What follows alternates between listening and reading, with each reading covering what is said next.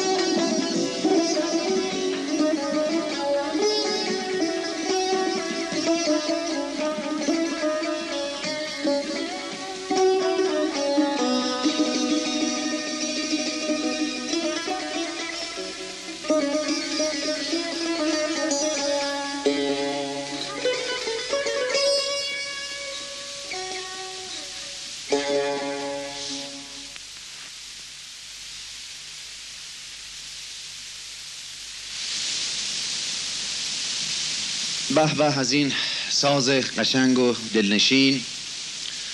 باید ارز بکنم که استاد شهناز با این قطعه ما رو واقعا به آسمان بردن و قابل یادآوری است این نکته که این قطعه در چند روز قبل که روز سیوم خرداد ماه 1358 شمسی بود فرصتی دست داد و بعد از شاید یکی دو سال که استاد شهناز رو ما متاسفانه زیارت نکرده بودیم به علت تقریبا تعطیل کار رادیو و موسیقی رادیو بلخص این اقتنام فرصت نصیبمون شد و در همین روزی که ذکرش رفت در منزل دوست عزیزمون آقای فریبرز همایون از استاد شهناز خواهش کردیم منتی به من گذاشتن تشریف بردن اونجا و ساعاتی رو در کنار ایشون بودیم که واقعا از روزهای فراموش نشدنی بود. در یه همچی ساعات و روزی دوستان دیگرمون هم البته بودن. آقای ویژن فرازی آقای فرمان آرا آقای ارجمند و چند نفر دیگر از دوستان همینطور آقای افتتاح و خود بنده حقیر پرویز یاهر ساعاتی واقعا آسمانی گذشت. یه قطعه در شور من در خدمت آقای شهناز به اتفاق زدیم و بعد از یکی دو ساعت نمی‌دونم در اثر چه عاملی استاد شهناز دچار حالتی شدن. و به تنهایی قطعی نواختند که واقعا بدون اقراق باید بگم یکی از آثار جاودان نه ایشون بلکه موسیقی ایرانی ماست موسیقی اصیل ایرانی. و نکته قابل توجه در این قسمت این بود که در حینی که ایشون این قطعه رو می نواختند که شنیدیم من و آقای فرازی با هم صحبت می‌کردیم و هر دو از هم میپرسیدیم که این قطعه اسمش چیه؟ شور تشتیه برای اینکه چنون ایشون گردش می‌کردن در تمام این قطعات ابو عطاس اشاقه و هر حال تا تمام شد قطعه و من از استاد شهناز پرسیدم که آقا این چه بود شما زدید؟ در کدوم دستگاه بود که همچی حالی دست داد و یه همچی ساز عجیب و غریبی اجرا کردید؟ ایشون در نهایت زرافت و نکته سنجی و بلبداهه با یه لبخندی که خاص خودشونه فرمودن که شور الدشت و به حدی این کلام رو به جا گفتند و جالب توجه که من حتی پشت این نوار رو نوشتم شور الدشت و این اسم رو به یادگار از اون روز با اینکه خب اهل فن می‌دانند که در ردیف های موسیقی ایرانی همچه اسمی نداریم بلبداهه استاد شهناز گفتند و ما هم پشت این نوار نوشتیم و امیدواریم که به یادگار بمانند. و در اینجا باید از خداوند بخواهم که عمر این استاد بزرگوار و گرانمایه رو هرچه هست درازتر بکند. و سلامتی ایشون رو اعطا بکند و واقعا وجودشون مختنم و گرانمایه است برای مملکت ما. به خصوص به ویژه در این ایام و در این یکی دو سال به خصوص اخیری که متاسفانه نمی‌دونم به چه دلیل به موسیقی اصیل ایرانی کم التفاتی عجیبی شده است و موسیقی اصیل ایران که واقعا یکی از نشانه های فرهنگ قومی ما هست از اذهان دارد دور میافتد. ولی خب باید خدا رو شکر بکنیم که هنوز اساتیدی نظیر آقای شهناز وجود دارند و نکته ای که دلم می‌خواد یادآوری بکنم این است که امیدواریم چه جامعه چه مملکت چه اولیای امور قدر اینجور اساتید رو که واقعا حاصل چندین دهه تجربه و پختگی و دانش موسیقی هستند بداند. و همطور که متاسفانه در گذشته دیدیم اساتید بزرگی از میان ما رفتن بدون اینکه کسی قدرشون رو بدونه یا احتمالا آثار کاملی یا حداقل شاگردانی ازشون باقی بمانند زیادن البته خب می شود مثال زد مرحوم محجوبی مرحوم حسین یاحقی مرحوم حسین تهرانی و خب اساتید دیگر. امیدواریم که لاعقل این گذشته دردناک به این صورت در درجه اول باید آرزو کنیم که هرچه خاک اونهاست عمر آقای شهناز و اساتیدی نظیر ایشون باشد و دوم اینکه بخواهیم واقعا از مردم و از جامعه و از اولیای امور این تقاضا رو من به شخصه در نهایت فروتنی بکنم که قدر اساتید موسیقی اصیل ایران رو بدانند که من اعتقادم بر این است که واقعا افرادی مثل آقای شهناز کار رو تمام کردن. یعنی باید این عبارت رو به کار برد که دفتر تار رو ایشون بستن. و شاید به جرأت بشود گفت که در آینده هم خیلی بعید است که استادی به مهارت و ظرافت و زیبایی و تسلط ایشون در این ساز به خصوص طبیعت خلق بکنه در هر حال جز اینکه آرزو بکنیم ایشون عمرشون هرچه درازتر باد کار دیگری نمی‌تونیم بکنیم. امیدواریم خداوند سلامتی رو به ایشون کاملا عنایت بفرماید خودشون و خانوادهشون و این هنر عجیب و گرانمایه رو که در اختیار ایشون هست برای همیشه حفظ بکنن. آقای پرویز یاقی درباره من البته خیلی قلوب کردن و خودشون البته یعنی ایرانی می‌دونن که در ویولون ایشون بی نظیرن و استاد مسلم ویولون هستن و باز هم عرض کنم درباره من خیلی قلوب کردن آقای یاقی. وجود ایشون بود که در اون محفل به من این حالت رو دست داد که این ساز بیادگار و این نوار خدمت ایشون تقدیم کنم که ضمن کلکسیونی که ایشون دارن نوار بندم باشد بیادگار. و مجددا از ایشون خیلی سال تشکر می‌کنم و بقای عمر ایشون را مسئلت دارم از خداوند. سپاس گذار